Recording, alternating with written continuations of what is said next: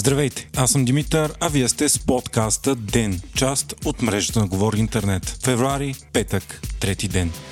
Днес е официалната церемония по стъпването на поредното служебно правителство на Румен Радев. До тук се стигна след като парламентът не успя да излъчи кабинет и бе разпуснат. Правителството е идентично с предходното, което управлява България вече 6 месеца с премьер Гълъб Донев. Единствената смяна бе на културния министр Велислав Минеков. В последните седмици Минеков влезе в остър конфликт с Народния театър, заради това, че там за пиар е назначен дългогодишния биш пиар, биш депутат на ДПС и приближен на Ахмед Доган Велислава Кръст. Кръстева. Това доведе до силни сътресения в най-важния български театър и до оставката на множество актьори и драматурзи. Въпреки голямото недоволство, Кръстева не подаде оставка. Това доведе до спекулации, че смяната на Минеков може да е поискане на ДПС, нещо, което Йордан Цонев от партията отрече. Днес президентът обяви приоритетите на служебния кабинет, провеждане на честни и прозрачни избори, борба с обедняването, подкрепа на най-уязвимите, економическо развитие, привличане на чужди инвестиции и ограничаване на спекулата и монополите. Приоритет остава и националната националната сигурност, борбата с корупцията, престъпността и други. Радев очаква и проекти като изграждането на Националната детска болница и осигуряването на въздушна медицинска помощ да продължат да се развиват.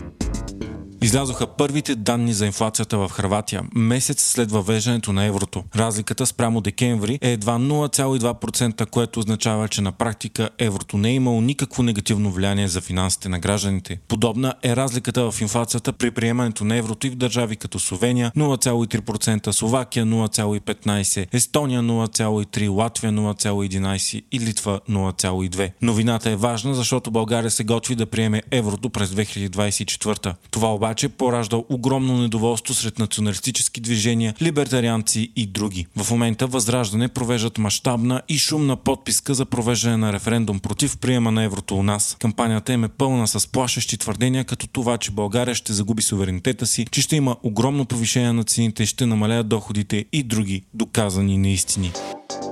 Американските военни са прихванали гигантски шпионски балон, който лети над страната. Балонът е идентифициран като китайски. Той е нарушил въздушното пространство на САЩ и лети на около 100 км височина. Тези балони могат да правят малко по-добри снимки от конвенционалните сателити. Не се смята обаче, че балонът ще доведе до сериозна заплаха за сигурността на САЩ, но въпреки това подобно откритие обтяга и без това влушените отношения между Пекин и Вашингтон. Движението на балонът се наблюдава от дни от Пентагона и той се следи също от пилотиран самолет самолет. Заради голямата височина на полета, балон не представлява опасност за въздушния флот на страната. Взето е обаче решение той да не бъде свалян, защото може да причини щети на земята. Голям е колкото три автобуса. От Пентагона обявиха, че случай на подобен шпионаж е имал и преди. Траекторията на аеростата преминава през редица чувствителни обекти за отбраната на САЩ, но той не представлява значителен риск за събиране на разузнавателни данни.